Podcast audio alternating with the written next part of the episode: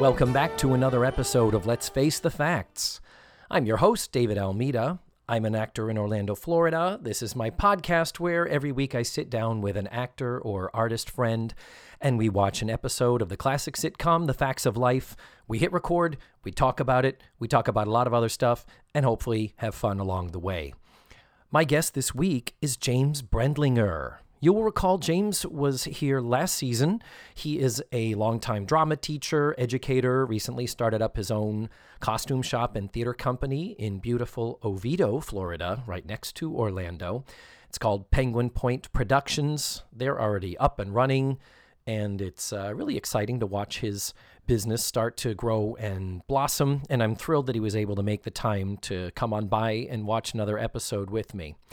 And the other thing I love is that because this episode has a special celebrity guest appearance by Zsa Zsa Gabor, James actually created a game show for me, for us, and I was delighted that uh, he decided to do that. So I can't wait for you to hear that. Before we get started, I wanted to point out something from actually two weeks ago. It's something that I missed, or, or rather wasn't aware of. Uh, when we did the episode called Sex Symbol, that's the one where Natalie has the bad reputation. If you recall, there was a character called Home Run Helen that was played by actress Holly Gagnier. And uh, what I did not know until my friend Todd Michael texted me, angrily, I will point out, is that she should be well known to fans of the oft forgotten but apparently well loved 1985 romantic comedy Girls Just Want to Have Fun. I, th- I think it's wanna. Girls Just Wanna Have Fun, as in the Cyndi Lauper song title, now a major motion picture. Apparently, our friend Holly there plays an evil bitchy girl in it, and uh, the film is also notable that it's Sarah Jessica Parker's debut. It features young unknown actors like Jonathan Silverman, soon to be uh, famous from the Weekend at Bernie's movies. Shannen Doherty's on it. She'll be on Beverly Hills 90210 in a few years. And former Facts of Life guest star Helen Hunt, future star of Mad About You and future Oscar, Emmy, Golden Globe winner. Uh, and if you want an even bigger Oprah full circle moment, the character that Holly plays in the film is named Natalie. What? So that is a um, little follow up postscript to season two, episode 11. I added a couple of pictures to the website. If you want to go back and look at that on the website, please feel free to do so. But let's get back to today, shall we? The episode that James and I watched was season two, episode 13. It was entitled Bought and Sold, and its original air date was February 25th, 1981. So let's do this and jump on in. This is me with James Brendlinger. Ladies and gentlemen, my fours of listeners, welcome back, James Brendlinger. Thanks for having me, David. I'm so glad to be here. Cue the artificial facts of life clap track, which we are subjected to more than once in this episode, aren't we? Uh, I, I don't have my other hand free to clap for you, so you, you'll just have to put the sweetener in. Yeah. Um. Yeah. Wow. It's uh. We we got some stuff to talk about here. This is a good episode. It's a very fun episode. Um. We've it's it's interesting when I have returning guests. It's kind of like oh we've already discussed. If you want to hear about uh, James Brendlinger and his own connection to the facts of life and how it, well, for all intents and purposes, changed his life you can listen to the first episode he was on, which was season one, episode 13. 13, it's dope. Dope with Tumpy. and uh, and you saw that um, Bink and Tumpy thing I sent you, right? The Yeah. I put that on the website. I I love Bink and Tumpy. Um, I think that that's one of the lost sitcom ideas of the 80s. And uh, It's if it weren't for the writer's strike, that's, that's what, what, I was. blame it on as well. I think it that's the, the only strike. thing that stood between us and a Tumpy sitcom.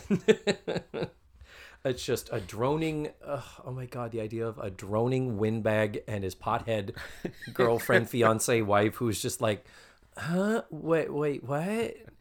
The, the entire episode would just be him giving a lecture and her going, uh, mm. I'll sell you my stereo. I'd forgotten about that. Um, so let- let's just jump on in this because we've got we've got stuff to discuss here in this episode. This was called Bought and Sold. I think this is one of the iconic episodes of the early. Well, I think it's one of the iconic episodes of the series. It has guest stars. Yes. Uh, it's a really solid story. Natalie does some things we'll talk about that I think were big for her, and um, I, well, we'll talk about some of the catchphrase things happening too. But I Yes. just when people quote the facts of life, some of the quotes thrown around are from this very episode. Oh yeah, Um, I agree, but I'm I'm interested to hear specifically what you are picking up on because I only picked up on one or two. Um, my thing with this is it's a good example of the non very special episodes. it is what what it does have is it's got the the guest the guest stars. Yes. Yes. But the idea that we have um we this is not it's like okay let's see we've had a girl kill herself we've we we're, we're getting ready we're gearing up for the for the almost rape episode in season three we've had all these the we've just had joe's dad in prison Right. we've had suicide we had the bad reputation learning your lesson episode it was um not that there wasn't a lesson here but it was a, a lesser lesson This is an everyday, I think, agreed preteen teenage girl thing yeah this or is boy thing. It's you know why are your friends your friends? Yeah, are this they is really a, your friends? This is a good everyday. It's this is a blue jeans kind of an episode. It's like you could wear it every day. As opposed to so that. So yeah. Um. So you want to jump on in with uh with how the the show begins? Let me let you start for once. well, I haven't been here for a season, and so I have several feelings I want to share with you. Do please do. Uh, one is a story about the facts of life I did not share with you last time, which Uh-huh. is that when I was young, I directed. you never needed anyone. Well, and making I directed an episode was just for fun. I'm of sorry. the facts of life as a stage play. Which, um, if you're out there and you're a theater teacher, don't do that. You have to have the rights to perform it.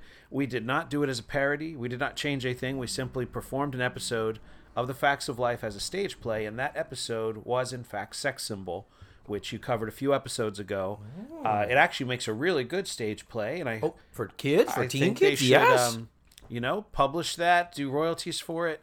If there's someone out there who wants me to send them the money I owe them for performing their creative work and writing that, I, I'll send it. I apologize, but it, it's actually a fantastic piece for stage. I imagine. And if we had continued, uh, Countess Calvé is another one that, um, you know, nice little one act play happening here. Um, And you could have had- clear lesson.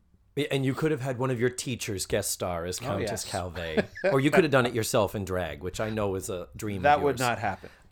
um, but uh, I have directed an episode on stage of, of the facts of life. And then the other thing I just wanted to say again from last time I, I was on your show, we were in season one. Not the strongest writing, not the strongest acting. Yeah. This is a great show that we're watching right now. And I Agreed. think it's every every week when I listen to your uh, podcast, when I go back and watch the episode, they hold up. And I'm not much from that era really does, um, but these they hold up. There's some Mm. um, Nancy McKeon and Lisa Whelchel, all, all of them. All of them. It's it's just solid acting and solid writing, and um, I don't really watch a lot of sitcoms anymore. The older I got, the less interest I had in that storytelling. This I'm enjoying it not just because it's something from my childhood. It's I'm surprised every time at the work they're doing. Yeah, it's good it's stuff. it it holds up, and it's the show has so gelled, found its groove, and it's there's a there's a comfort in it. And as I pointed out with the other episodes, where we brought back Nancy and Sue Ann and Cindy, where we it's like, oh, guess what? We can do good episodes Yes. that are true to the characters, structurally sound, and utilize some of them just as supporting characters and it can work. It, this is proof that season one was not doomed by the nature of how it was conceived. It was doomed by how it was executed. Well, the showrunners coming in for second season, uh, they're just brilliant. Linda and Margie. But you're exactly friends. right. Any criticism we might have for Cindy, Sue Ann, and Nancy kind of gets, you know, they're redeemed by this material and their part in it. I think you you touched on this in the um, the suicide episode. That episode surprisingly well done for 22 minutes. I don't I don't actually think they should have done what they did in 22 minutes. I think it should have been a two-parter episode or what really would have made it modern television, uh, it really should have been either Cindy or Sue Ann who took her life. Yeah. Uh, and I don't wish ill on those characters. I just think that would have um, explained what this actually feels like the hole it leaves in your life mm-hmm. and the memories you have with somebody that we have shared in even if they were season one memories that you know we try to block um, those characters we would instantly have a rapport with and have a lot more reason to feel what blair and tootie and natalie are feeling Yeah. um, because it was somebody that they grew up with, somebody that they knew very well. Um, I would hesitate on one thing, which is Blair's level of um, blaming herself would be very different if it was any one of those girls. She was the one who pointed out that Cindy is probably a lesbian in the first episode. yeah. And if that is something that Cindy was actually struggling with and then she took her own life, Blair's character would have a lot more to deal with in the long run. It wouldn't be an easy Mrs. Garrett can talk you down from this. It was like, well, you bullied a girl yeah. and it was left mostly unresolved and then she took her own life. And same thing with Sue Ann. The fat Blair- jokes. Oh my Blair god. harassed her about her body image for a year. Oh my god. And if she had taken her life, then there's that. Yeah. Nancy. Blair had just tried to steal Nancy's boyfriend to get Baryshnikov tickets, which might seem minor, but there was a rivalry between the two girls that probably Nancy would have been the strongest pick, I guess. Yeah, Um, I yeah. no, you're you're right that that was. It didn't even occur to me till Matthew said it about it being a missed opportunity. So let's start as uh, I, let's start as I like to do, as I sometimes forget to do. James Brendlinger, my dear guest, would you please give me a one to two sentence synopsis about this episode entitled "Bought and Sold"? in order to sell cosmetics, Blair feigns a close friendship with Natalie to turn her into her her cover girl, I guess. Sure, beautiful. No, that's good. Something like that. That's that's absolutely perfect. Uh, so let's get into it. We start with doing cafeteria work. which is good. Yeah. Wearing school uniforms, which Wearing- is consistent. Yep. Can we love the consistency? We love that they're carrying this through. At one point, no, Natalie does say something about, oh, yep, polishing silverware is the highlight of my day. She says ironically, and it's like, polishing silverware. I mean, washing, yeah, you need to wash the silver, but polishing silver is something that It's a prestigious school. Maybe it's all silver. I don't know. Are you a Confederate wife or something in the South waiting for your husband to return from the war of northern aggression? What is Polishing. amazing is Natalie used to be known for cracking herself up as she said every joke, and now she has mastered her deadpan. Much of her humor in this episode was based on her keeping a straight face while saying things like her mm. comments about the silverware and so on. Mm. I think there's a couple points I can see her fighting it still the tiniest bit, but hmm. not nearly what we had before. Well, I thought that opening bit was masterful. I mean, really, Yeah. really funny stuff. And she's keeping her straight face. Mm-hmm. I would agree. Absolutely.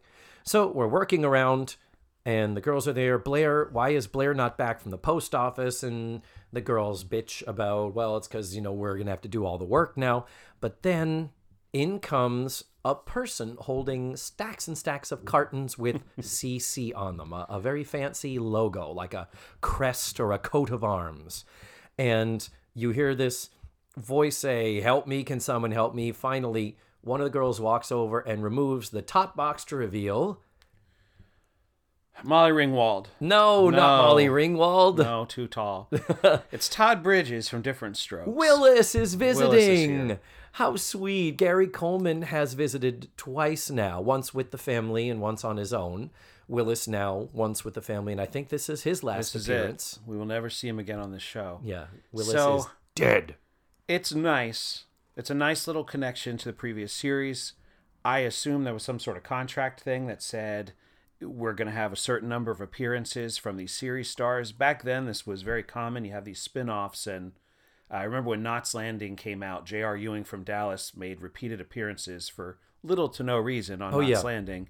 And they would advertise all week J.R. comes to Knots Landing. Yeah. And I'll bet there were commercials that week letting us know Todd Bridges will be with the Facts of Life girls But carrying a box and talking Car- about pajamas. I yeah, and it, his presence there is weird because it is not integral to the plot. nothing to do with the plot. And um, the other thing is that it's weird because we already have a guest star, arguably a bigger guest star this week.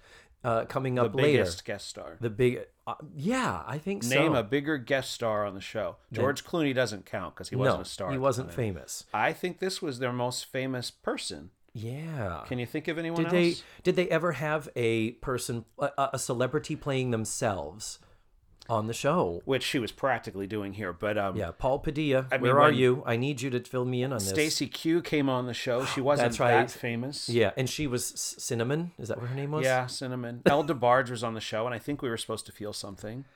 Yeah, but nobody well. like you know none of the like we can talk about the famous people like the Richard Grieco's and the David Spades and all that, but they were they All were before they were famous, but this This is yeah, this is celebrity. So how very odd that they had to work and carve out a place for Todd Bridges in this episode when we already had the prestige of Zsa Zsa Gabor, and yet I think they did as good a job as they could have. it was fine. It's was fine. nice to see him. Uh, It's agreed. nice to see him healthy. Yep, that's true, and he's he's the last one. He's it.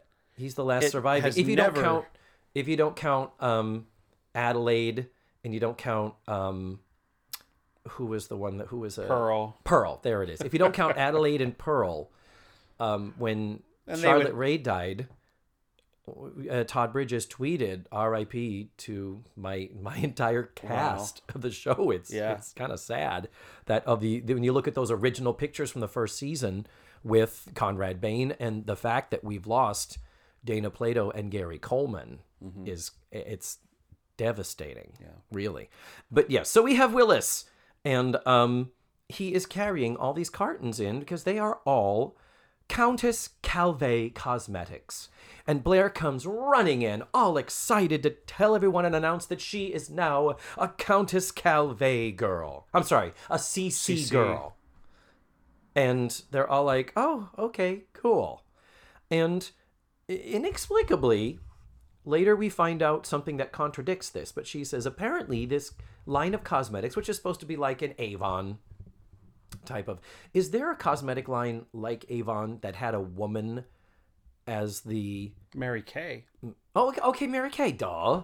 Yeah, I, I wasn't think even thinking was about that. supposed to be a Mary Kay. Thing. You're right. You're totally right. I just I just had a brain fart. all the pink boxes. Yes, and that's it. The boxes are all pink, and um, so apparently they're the the the conceit is that the the business is trying to branch out into campus representation.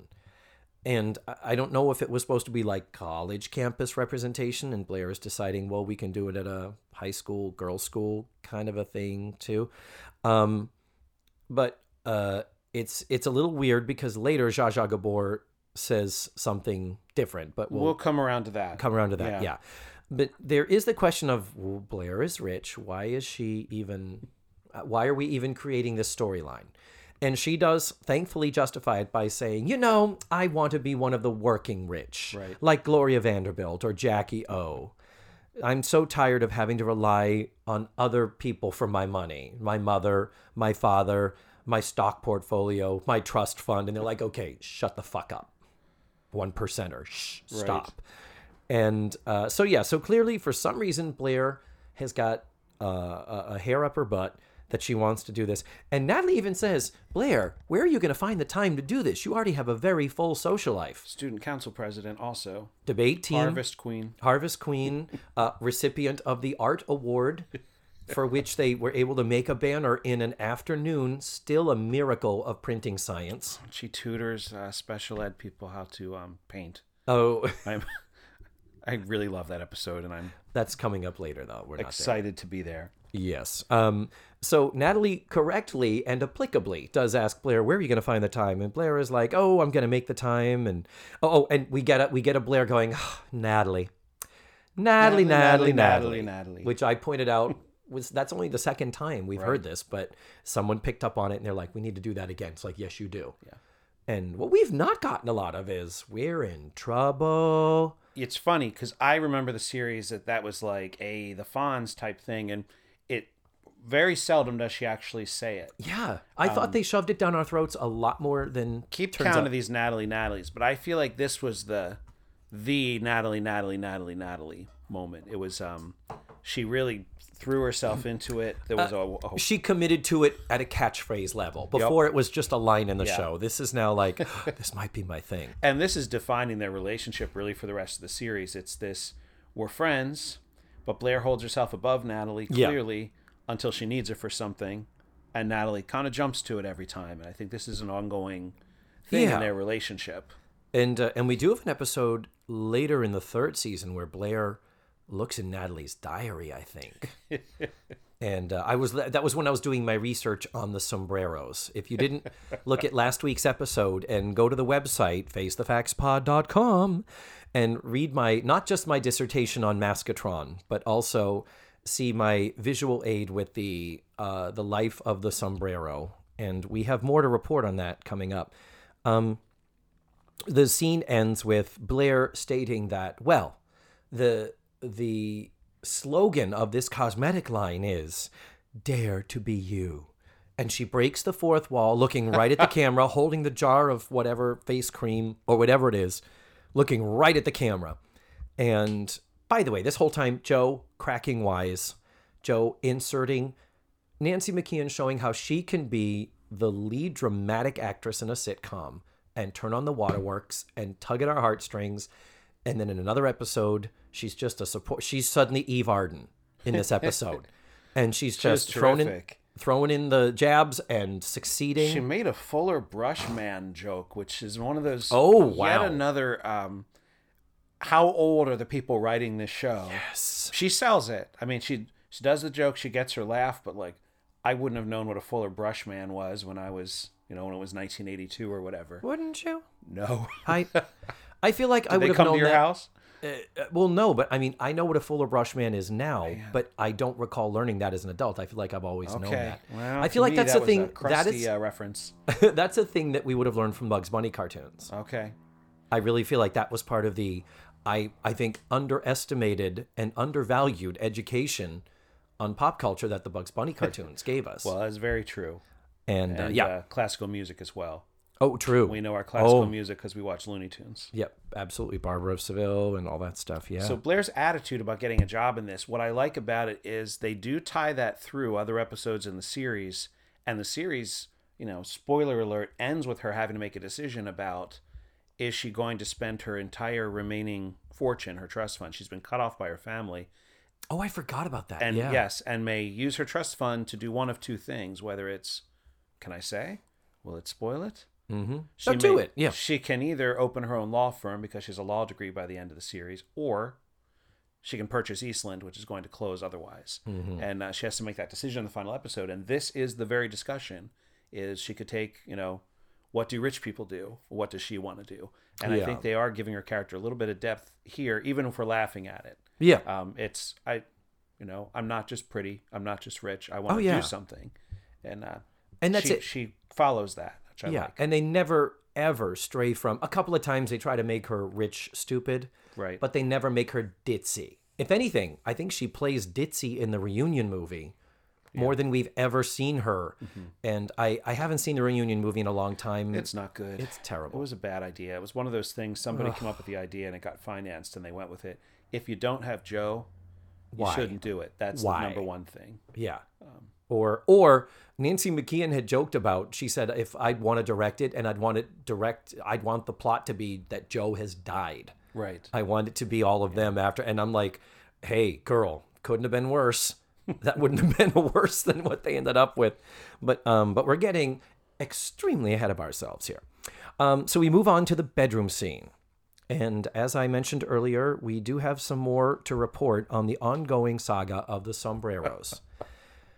Uh, if you look last week's episode, which was called The Secret, that's the one where I discovered the presence of a sombrero in the bedroom and didn't realize it had been there since not season two, episodes one and two, when we were just moving into this room, but by season two, episode three, the big stuffed tiger, clearly like a carnival win type of an animal, has had a sombrero on it. And the sombrero remains and is there as late as the end of season three.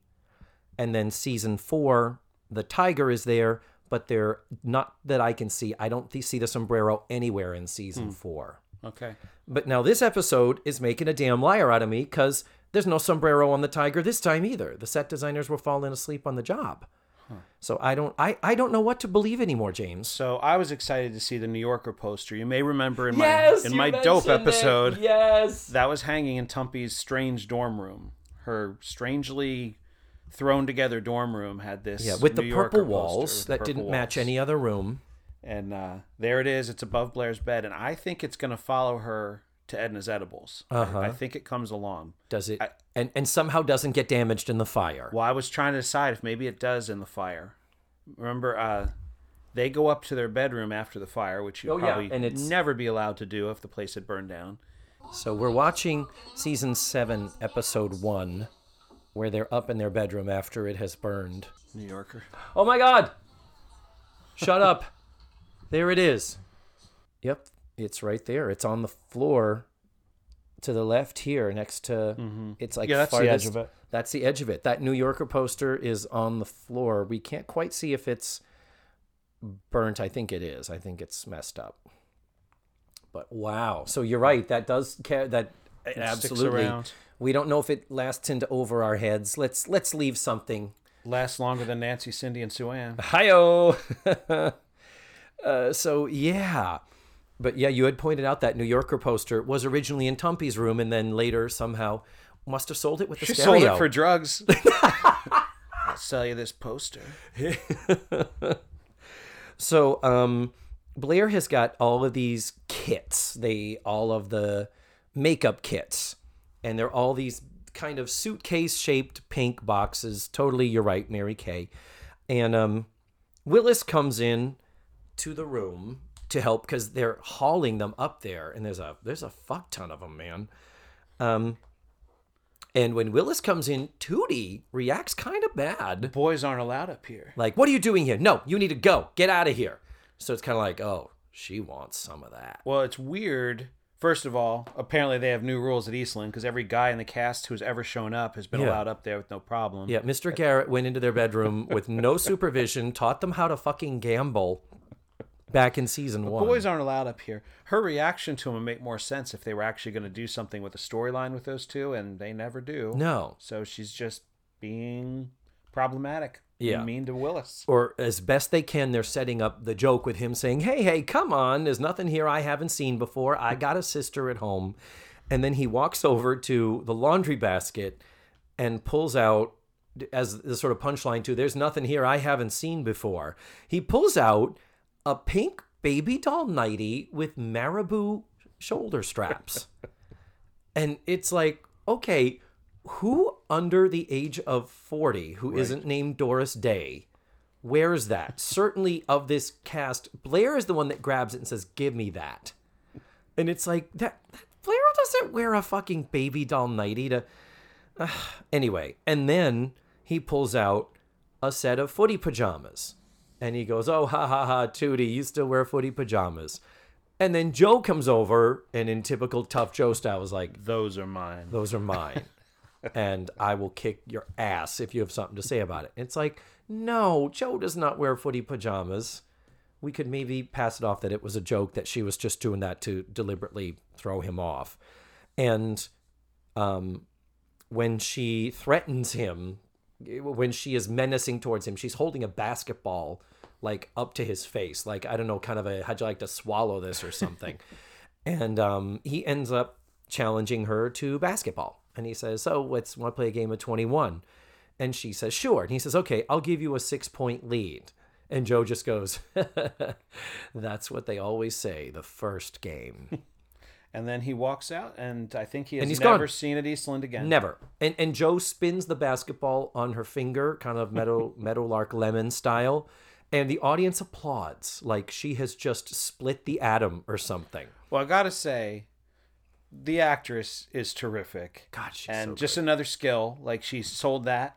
Um, I don't know. I, I'll Nancy bet- McKeon. I'll bet she couldn't everything. do that before the show, and she taught herself to do it just for this did. episode. She's that good. I would bet you money. um, so what is going on here is that Blair has right? Blair has already been. She's been trying to sell cosmetics with no success. She was at some type of a table that she had set up. One presumes in the student union, the other cafeteria where the students convene. Why wouldn't, of all times when they could have used the cafeteria, Yeah. they could have had Blair at a table and had it full of girls who were not showing it any interest. And it's like, anyway, whatever. They would have had to pay the extras for that. um, so she, so Blair is a little bit down because she thought this was going to be easy. She thought I'm the popular girl, I'm the pretty girl, I sell cosmetics. It's it's a no-brainer. And um so Tootie to sort of help her along is like, "Well, why don't you go back to the guidebook? It sent you a book that teaches you how to sell." So it's things like radiate charm. And Blair's like, well, of course. and Lisa Whelchel doing her hair flipping and her eye rolling as she so beautifully does. And she says, be warm and sincere. And she says, I'm always warm and sincere. What else, darling? Or what else, dear? She says something like that. And Kim Fields gets an extra laugh out of this. Yeah. This is a Blair being funny moment. And the cutaway to Kim Fields just staring her down, deadpan, is like, damn, girl, she is still 11. Yeah. I'm gonna make that point a hundred kabillion times, but I mean, as we've been watching these episodes every week, and it has been it's been months now I've been doing this. Right. I'm still like going, she is still an 11 year old child. She's fantastic. and she can she's got that com- comic timing. It's amazing. And then um, the rule that they hit upon is start slowly and let the product speak for itself. At which point she says, Yeah, that's true. That would be a good idea. If I could maybe demonstrate. But who would I use? Who? In walks Natalie. Hey, guys! At which point Blair looks in this funny little exchange of Blair going, Natalie. And Blair, and, and Natalie goes, What? And Tootie says, Natalie? And Natalie's like, What? And Blair says, Natalie, what? What is this the drive Natalie crazy game? It was a cute little exchange. and um uh so Blair finally sells her. It's kind of weird that she's clearly Natalie had no interest in it to begin with, or she would have expressed it. But now Blair says, Natalie, I would love to help you reach your full beauty potential. And now, for some reason, Natalie's a little bit more interested. I guess because she's showing her, in, because Blair is It's Blair showing showing interest in her her. interest. Yeah. and there's a social aspect here attached. Yeah. She says, well, she says, Natalie, isn't there something you would, you know, you've always wished for or whatever? And Natalie, the middle aged vaudevillian writers here, I'd like bones. I'm, I'm sorry. I would like cheekbones. And then she sucks in her cheeks to um, ex- make an example. And it's kind of like, um, you, she has them. Right. She does. and uh, already, but anyway, um so what ends up happening like you say there's a social aspect which I love this. It's like, "Well, tell you what, we will shade those cheekbones and do some other stuff. And guess what? How about we show off your new look at Debbie's slumber party tonight?" And Natalie's like, "I wasn't invited." And Blair says, Now you are. "Yeah." And she's like, "What?" uh, let's put a pause here. So I don't know how slumber parties at a private school for girls work. Thank you. Um, Thank you. I'm like, allowed to. Everybody can come sleep over in our dorm room. Isn't technically every night a slumber party Right. if you want it to be? What don't the fuck is that? And it's not just a slumber party; it's an exclusive slumber party. So this isn't some planned Yeah. school event that they do. It's that uh, people could be excluded from, like Natalie. Yeah, it's so weird. Anyhow, that is the conceit. Uh, that is the that is the plot thickening, as it were. But here's the other thing. I've pointed out how season two, for all of its great high praises that we can sing, the makeup is not one of them. And this is an episode where if you're paying attention, when Natalie sits down and Blair is talking about her face and her makeup and shading you're like, she already has this plum purple colored eyeshadow mm-hmm. on. She already has blush on. And I think they all have lip gloss. And like I said, I think they're all wearing the same color palette too. I think I don't think there was anything really strategic about it other than put something on them so they don't look like they're dead, you know? Uh, so we have too much makeup and maybe not quite appropriate makeup on the girls as it is. So that when we get to the next scene and the reveal of what Na- Blair does to Natalie. Well, let's get there. Wait a minute. So in the next scene, we've got Mrs. Garrett and the girls working in the kitchen. And oh, that's what I forgot to do. I was going to check and see where the phone was in the kitchen. Oh yeah. So I just pulled up. We we had a little issue where we wondered about the telephone, and I've just pulled up uh, a different episode. The um. The uh, well, interestingly, the suicide episode because we Right. talk about the phone being in the kitchen. So, oh, the phone is there. There is a phone there, Okay. and this is this is bought and sold. This is a okay. okay. So Howard did not take the phone with him when he left. No, but the question did come up when um, it's the phone rings later in the scene. We're we're getting ahead of ourselves, and this will make sense in a minute. Um, so we're in the kitchen now. So we get the Blair coming down and the typical sitcom presenting to people who just saw her. to three people, ladies and gentlemen, ta da! And we uh, bring and we show Natalie with her Countess Calvé cosmetic face. And she looks like a drag queen, Well, it but not quite. somewhat becomes Natalie's look later in the series anyway. I mean, there's some pretty heavy makeup coming in the later 80s. Yeah, the, but just by nature of the decade, yeah. But it's interesting because I remember at the time when it came out, it was like, whoa, what the fuck? Now you look at that, you look at the way young teenage girls mimicking the Kardashians mm-hmm. with the heavy eyeliner, with the contouring, with the false eyelashes. This is kind of low key compared to what some of the war paint that that young girls are wearing today. Now Natalie is 14. That's well, that's the age of young girls being all on Instagram and wanting to be like Selena Gomez or whoever's the you know Miley Cyrus, and they all wear a lot of paint. A young they they wear a lot of war paint in showbiz these days. Uh, and that is, I think, honestly, the drag culture influence of it. I think that is 100%. I don't think you would have the contouring of the Kardashians if you didn't have RuPaul's Drag Race. Right. Seriously, I'm, I'm not being facetious when I say that. Um, so she comes in and we see it, and Mrs. Garrett's response, and she has a beautiful, oh, nah, I, nah. she's It's every one of us who goes to our friend's play and it's not good and they ask how we liked it. It's like, oh, you were working so hard up there. It looks Yeah. like you had a lot of fun. Wow. Yeah. wow. You you should have been in the audience. yeah. I, I I can't tell you how much I enjoyed that.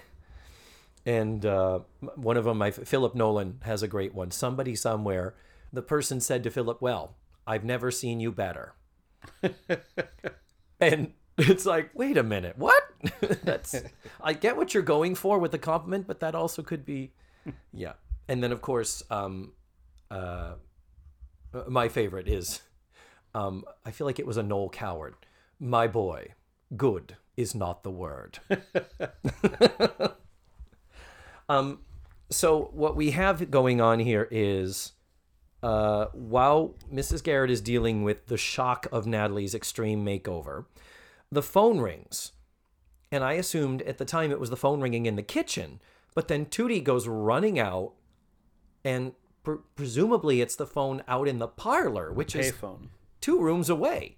And yet it sounded like it was in the damn same room. That's a loud ass ring. And then I started looking around on the set, going, "Wait a minute, where is the is the phone not even there? It was there, we just didn't see it, and they didn't show it." And uh, anyway, so Mrs. Garrett, among the shock, asks her, "What did this cost her?"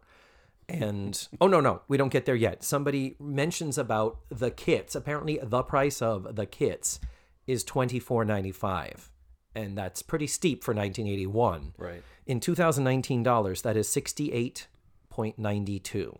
So that's pushing $70 for a makeup kit. That's that is a lot for a 14-year-old who doesn't have an allowance or an income presumably.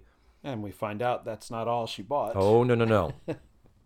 so then uh, we learn that among all the things that Blair sold to her to create this look and maintain it and, and a special cleanser to remove it, Natalie spent $87.42.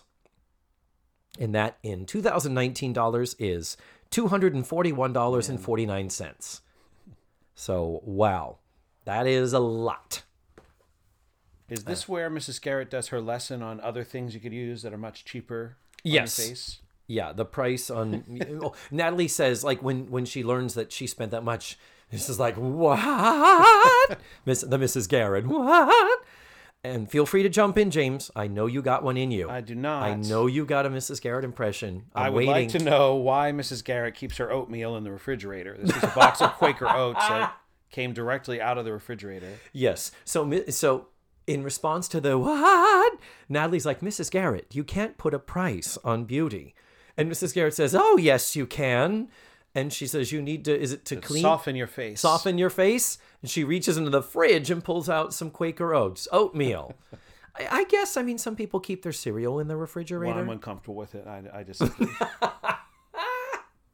So she pulls out, and we get a nice little lecture. You need to soften your face. Oatmeal, 69 cents. Lines around your eyes, cucumbers, 20 cents. And she's throwing the things Right. at Natalie. She says, You need to close up your pores. Egg whites, 20 cents. And she almost throws the egg at her. and she quickly catches herself. And it's kind of funny. And I, I like this bit. This, this I thought was kind of funny and very character appropriate. That's absolutely what you'd expect Mrs. Garrett to do, to have uh, a lesson, a lecture, and visual aids oh, sure. with comedic outcome. Nutritionist, nurse, airline pilots. And we've already and we've already talked about her beauty, the yeah. beauty shop, because remember that was Tootie and Natalie wanting to open the beauty shop that made Tootie's dad say he wanted to pull her out of Eastland because Mrs. Garrett was a bad influence on her. So yeah, that's you're totally right. This this is technically consistent with Mrs. Garrett's kabillion professions.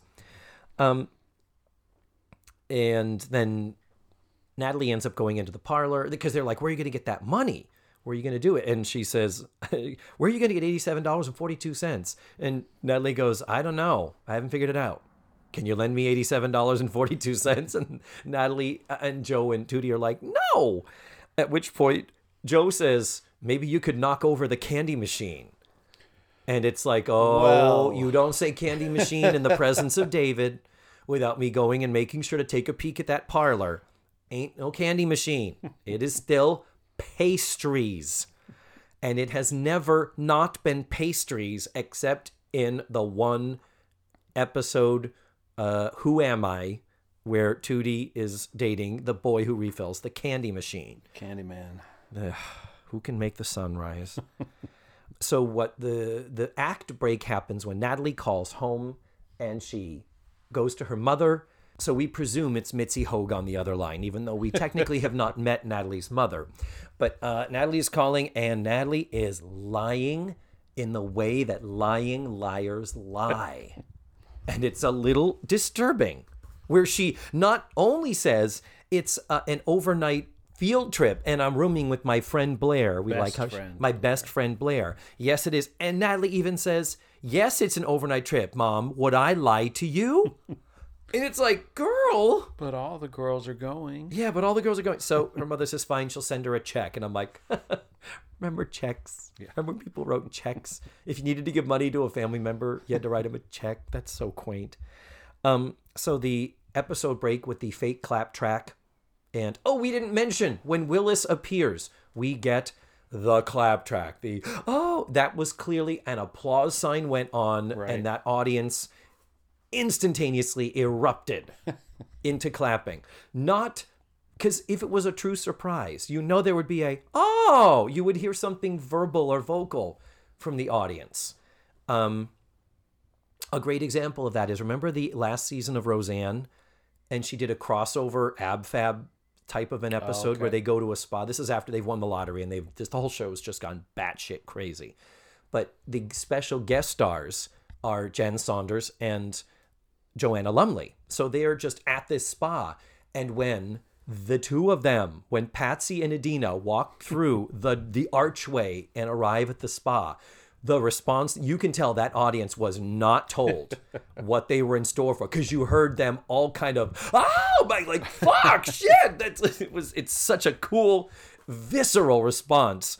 And uh, this was not that for Oh, Willis. for Willis, nor for when we do meet Zsa Zsa Gabor. Um, so it's uh, yeah. So Natalie is we we really have a conundrum here where Natalie is showing a severely impaired moral compass of lying to her mama. Um, So when she comes back from this phone call, Joe and Tootie, thankfully, the voices of reason are like, Did you just lie directly to your mother? And she's like, Hey, I, you know, I had to tell her and it wasn't that hard. And I told her, and, you know, Blair is my best friend. And Tootie, I thought I was your best friend. And it is a lovely, and she's like, Oh, um, Blair's my best older friend. You're my best younger friend. And um, she kind of talks her way out of it a little bit. and uh, something about she takes me everywhere. I forget why. She says she says she takes me everywhere. This is the same day. Blair Right. has just Blair has just given her a makeover earlier that afternoon and then somehow paraded her around other dorms and sold some product as a result. And all that all that resulted in was them being a little late to food prep for dinner. And once again, I don't think I saw any damn food in that kitchen other than the oatmeal. There is no food. They're they're prepping and cleaning. They're doing they're always doing a lot of work with dishes, but we never do truly see much food in this kitchen. But whatever. And then we move in to the final scene of the show. We're in the cafeteria. It is the next. Oh oh, um, no. uh, Blair comes running in. The phone call that we were puzzled by. Tootie comes in and says, Blair, it's for you. And then Blair comes in and says, She's coming here. Countess Cal- Calvé is coming here as part of some sort of a tour to touch base with her younger representatives. And we need a reason for Zsa Zsa Gabor to be on our show. Yes. And so that's how the scene ends is with uh, it's going to be that Countess Calvé is coming. And then the next scene, the final scene, we're still in the cafeteria. Uh, Mrs. Garrett is wearing a blue dress. She's dressed up. She looks gorgeous. She's also wearing a ton of makeup, which we'll come back to later. Oh, yeah? you think she has more on she usual? gets a little critical about people wearing makeup, and her eyes, she has giant um, fake eyelashes on and then a ring of eye makeup around them. I didn't really notice I that. I think you should take a look. I don't think that's natural. Oh, well, it probably isn't, and there might have been a, a a need to, you know, she is on stage with Zsa Zsa Gabor, who is Yeah.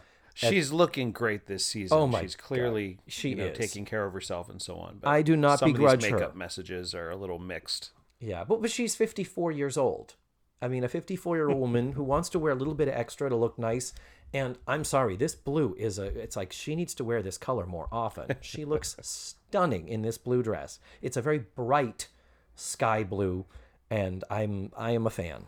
And Mrs. Garrett says, "Okay, now this is a big deal apparently, but we're going to do this, and let's try to see if we can handle this with understated dignity."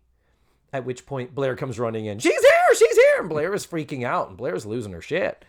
And um, uh, Tootie is like, "Ah, "I'll bet you she she smells like orchids all the time." And Joe says, "Eh, orchids make me sick." And then when Blair is like, "She's coming, she's coming," and Joe is like, "Oh, too bad we didn't have time to vacuum the driveway." Bada boom, bada bing. Just all of her. She's got her Eve Arden on so well in this episode. And then Zsa Zsa arrives Zsa Gabor. wearing a fur. She has got diamond jewelry, diamond earrings. She has got a very expensive looking brooch in the middle of her blouse. She has got her nails done. She has got her teeny tiny little nose job Michael Jackson nose.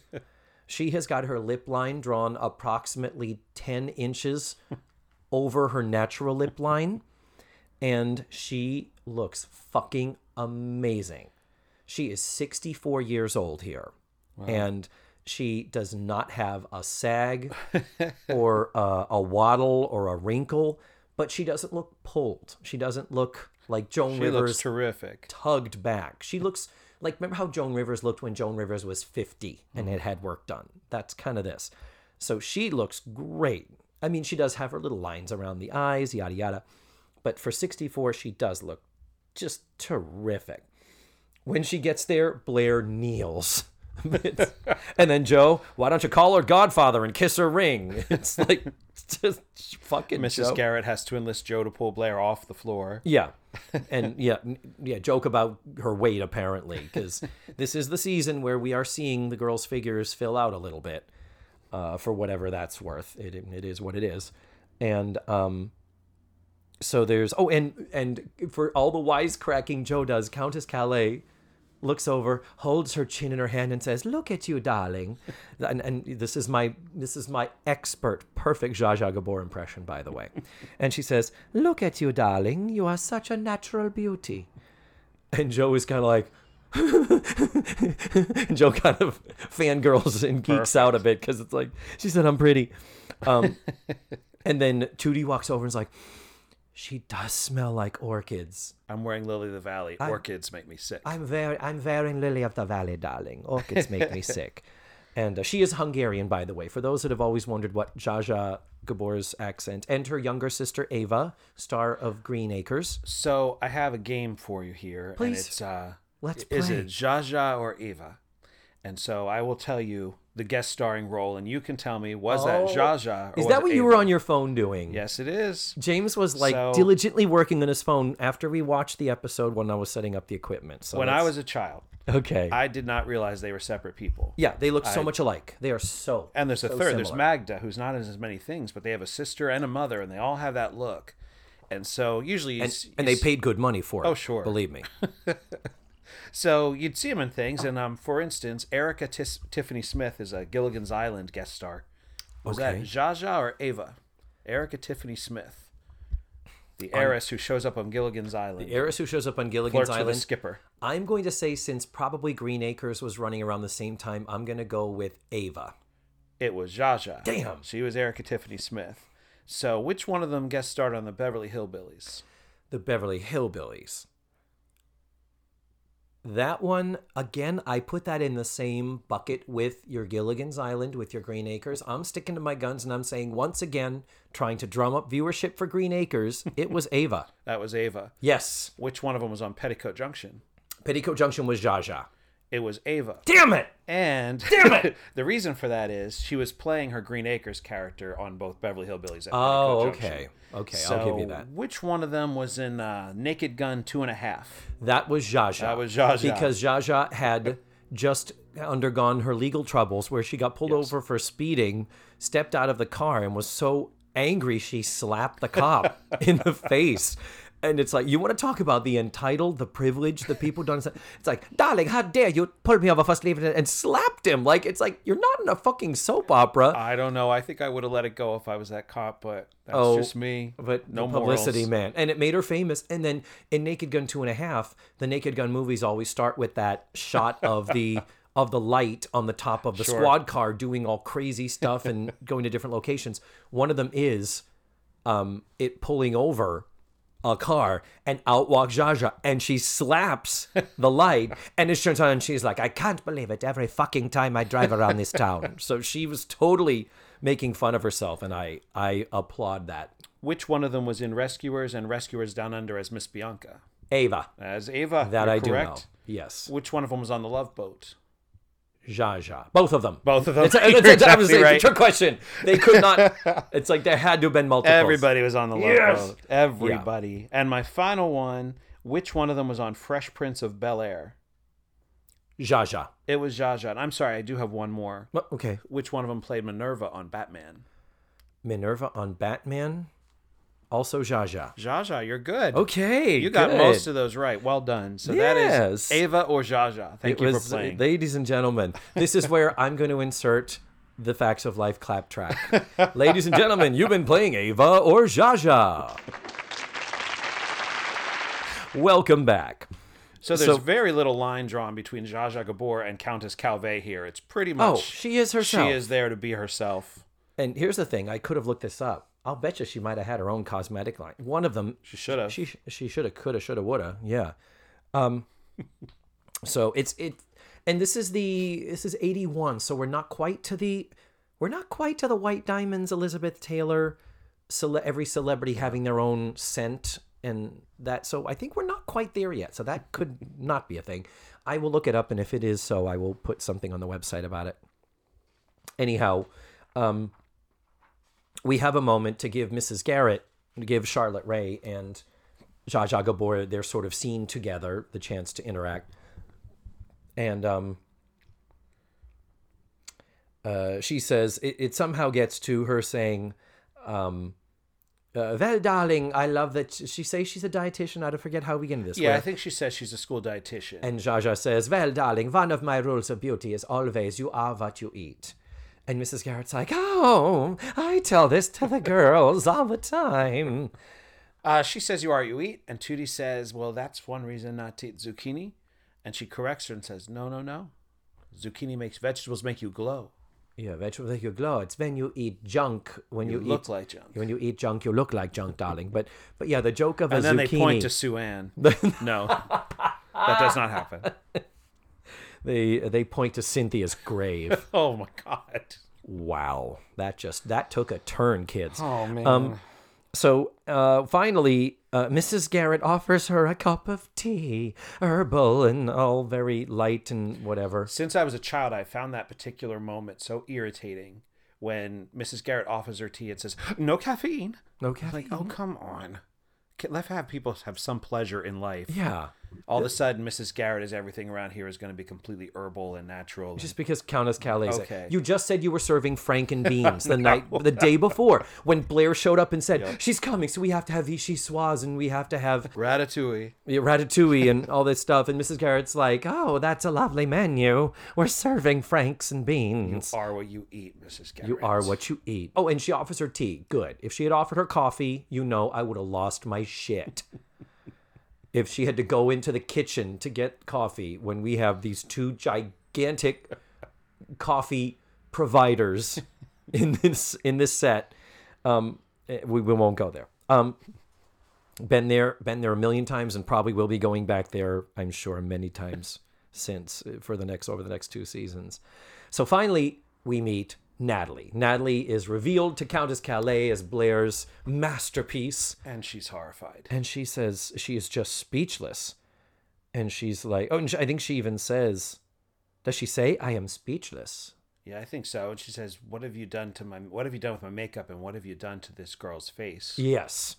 Blair basically says, I'm trying to be a success. I'm trying to do what you do. I'm trying to create beauty and stuff.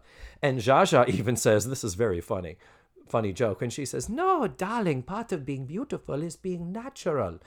That's coming out in my new book, which is 25 Steps to Your Natural Beauty. I, I'm going to laugh and I like it. 25 easy steps to being a natural beauty. I love it. I love it. I love it. I love it. And she says, Guys, if you want advice, don't use my makeup. And it's like, they're all like, What? And she says, oh, Or if you do, wait until I put out my line of new cosmetics for younger girls. Implying that this is too unnatural, this is too much, and I'm going to be putting out some other cosmetics that are more appropriate for younger girls. Well, okay, great, be that as it may. Then what was the reason why Blair started selling Yeah, and bringing up that you wanted to infiltrate campuses with your products if you don't have the right product line ready yet? Something you said earlier, I think, could have fixed this in a sentence, which is if she had arrived and been surprised to find it was a girls' high school. Oh, You know, if she, if Blair had right. applied as uh, if Eastland was a college, she's like, we were trying to sell these makeup lines to adults. I did not realize this is a school full, filled with teen girls. This is inappropriate. I see that now. I'm Yeah. not sure if Zsa Zsa is actress enough to do all that without it being placed there. So instead, it comes across as she sees Natalie and then decides not to sell makeup to children anymore. yeah. And I, I would like to think that the real issue was I never meant this to be for 14 year old girls. This is Mm-hmm. for adults. We will come out with a line for teen girls, or Yeah. we will show you how to do things Or- in a more natural way. Yeah, or you've inspired me. Yeah. It never. Yeah, they- she doesn't give the credit, And so- and Blair could even yeah. I mean, this could be a little extra to give Blair some some some of her own back. Mm-hmm. It could be one of those. But I've been selling it around here. I've I ordered 150 units. I've I've only sold 20 of them. But and she's like, that's impressive. Yeah. And when did you get them? Yesterday. Right. And it's like, then Joshua could have been like, Well, darling, that is impressive. It never occurred to me. But you know, you are right that there is an entire market of younger girls. Not like this. But I could put out products that are more appropriate to bring out your natural beauty too as you blossom into gorgeous young women. I should have fucking written this episode, man. Well, I'll tell you, they're very interested. The writers are very interested in the girls learning lessons and not as interested in adults learning lessons. yeah. The adults in this episode could have learned some things Yeah. and didn't. Mr. Um, Polniaczek did last week. Thank God. yeah. So Joe's parents are a good target for learning lessons, and so are Blair. Blair's mom. She Mm-hmm. learns some things as we go. So it's not across the board, but it's as if Mrs. Garrett is this fully formed, always perfect person, and any episode that allows her not to be that, I find much more interesting than one that's like Zsa Zsa Gabor and Mrs. Garrett gang up on the girls and tell them not to use makeup and to not eat junk food. Yeah. Um, I, I agree with you. Zsa Zsa had something to learn here, and That's a good approach to take. The fact that the people who are in charge and doling out the advice and the wisdom are also dimensionally flawed human Right. characters as well. That's that's absolutely a more interesting thing to do. We don't get a lot of that here, but we're they had a lot of shit to fix. Okay, Mr. Bradley's gone, so there's no one to learn lessons. And uh, so what this ends up landing on is um, Zsa Zsa, after the applause on her entrance, she's like, um, Well, darlings, this big visit I was paying is over. It's only been three minutes now, but goodbye, stay. And she gives her sort of a cat, not a catchphrase, but uh she says, Stay, stay beautiful and young. And she leaves and applause, and they're all, oh. And yeah, anyhow. Um, so there ends the Zsa Zsa, but we still have the lesson. Um, and so as she left, the first thing Jo is like, she liked my bone structure. She's awesome. And then um, Blair basically has to apologize to Natalie for, okay, I guess I misunderstood what what my mission was and maybe I did take a little bit of advantage of you. Because it is weird in that we know Blair is selling these cosmetics from minute one. When she first brings Natalie into the fold up in the bedroom, why is there not a Natalie saying, Well, Blair, that's all fine and dandy. I can't afford this. right. The fact that that's that's still a little bit weird because it is the price of it is commented on earlier. So um, there is some blame to be put on Natalie. The fact that suddenly out of the blue, it's just Natalie is. I think maybe we needed to better set up Natalie's desire to be in a more popular place like Blair. We might have been able to hint at that a little bit earlier on.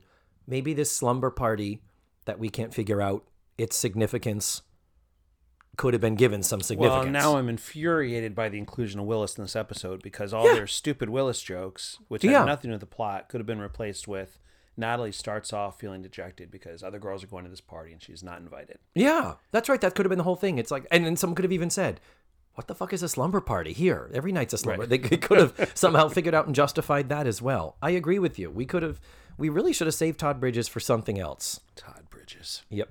Um, not that he isn't good. I mean, he's he's a seasoned pro at this point. He's been on he's been on Diff'rent Strokes a season and a half now, and so he's fine as far as how he delivers his lines and all that. Anyway, it ends up with Blair needing to apologize to Natalie, and Natalie kind of in a making her grovel for it type of a thing. And then Mrs. Garrett jumps in and it's like, well, you realize Blair was selling you her friendship, but weren't you buying it every time you bought something? I think is the line. It's mm-hmm. like every time you bought. This is the next day. and the purchases were made before they came back from her little face tour around the campus. And uh, anyway, uh, and so the final moment is the perfect well we need the perfect joke to just tie it all up and end it. And blair says you know what? I just think i'm going to stick to what i do best spending money. And then over the clap track which we inevitably have to have. This is a clapping at the end of the episode and while the credits roll they all attack natalie's face. Like i expected to see a damn bottle of windex and a belt sander and a leaf blower come out as far as the busy work they were making of the oh ha, ha, ha, we're fucking with Natalie and she's got a makeup on it and stuff. And yeah. Something that happened somewhere in there, which was one of the other uh, classic facts of life things that I noticed, was Blair's whimper when she realized she's beaten. She has lost Yeah. her money, and she makes her her little sad whimpering sound. is that the first time she's done that in the series? She's done it on other episodes. She ha- I feel like it happened somewhere in season one. Okay. Because that's a, that becomes a signature thing when Yeah. she, you know, is at a loss. She does this whimpering. And, yeah, um, that might have been in the IQ episode. possibly. And and I think maybe in the teenage marriage when it's like we have to go out into the cold again. gotcha. I Yeah, think can I, think that's where there. it happens. Well, it's just a nice Also. little Blair thing. Yeah, That, Blair has that, and I think the, the cool thing is that these stick with us. We remember the show, and we remember these catchphrase moments. We remember Blair going, "Ah, "This time for one of my brilliant ideas," and yet to realize in hindsight, they did not shove these down our throat right. the way every episode of Diff'rent Strokes had to have. Oh yeah. What you talking about, Willis? And dynamite on good. And on Times. good times, every good times had to have a dynamite. You're absolutely right. The fact that they were like, no, we can't not have that now. Um, but yeah, so we're ending the episode. We we both said we liked it a bit at the beginning, and yet we have critiqued it quite heavily, and yet we still love this fucking show because it's the facts of life. So I think that the lessons were good in the episode. I think that episode is imperfect, and there's a couple things that they just could have developed a little bit more. Yeah, could have developed it more to make the lesson have even a more powerful impact. Mm-hmm. I will say that too. Well absolutely. acted. It was well acted. It was. So, James, I'm glad you got back to do another episode. Thank you. Thank you. I've hope you'll realized- again. I'm I'm progressing through season two, and I'm realizing I have to make good on my promises that I'm inviting back the people from season one, or I'm gonna run out of good. I'm like, come back when the show is good. I'm gonna run out of good episodes before I know it. So I gotta start um, inviting the people back and making good on that. And so Thank you for having me again. we will see you back soon. And thanks again. Thank you, David. And there you have it. That was James Brendlinger, such a sweetie. The only uh, thing that we started to discuss, and I had a point that I didn't get a chance to make on the show that I wanted to make here, was that talking about how Zsa Zsa Gabor and Countess Calvé are actually the same person. Uh, it's another thing that they discuss on the show is how the Countess apparently has had many husbands. And for those who are not familiar with Zsa Zsa Gabor and her fame, once upon a time, she was very well known for being married a lot. She was actually married nine times, and that's to nine different men. That's more than Elizabeth Taylor. Elizabeth Taylor was married eight times, and that was to only seven different men. So she's got her beat. But Zsa herself used to make a joke about it. She clearly has a sense of humor about her persona. And here is a quote that I found where she said, Darling, I am a marvelous housekeeper. Every time I leave a man, I keep his house. you go, girl. Uh, I did also look up, and Zsa Zsa did have her own cosmetic line, and it was actually a while ago. It wasn't post Elizabeth Taylor and all that stuff. It was actually, I think, as early as the 1960s. I didn't do a lot of deep digging on that, but it took place in the 60s, so clearly that was long, long, long before my time.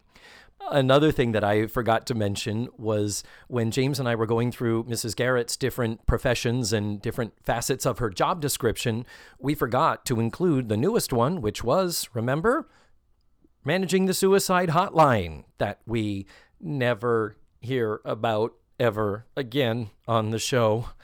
Okay, that's a little uncomfortable, but just putting it out there, and hopefully in future I will remember that. And the last thing I wanted to talk about was the clap track. That's the standard end of episode applause track that I stuck in there in the middle after the little game show.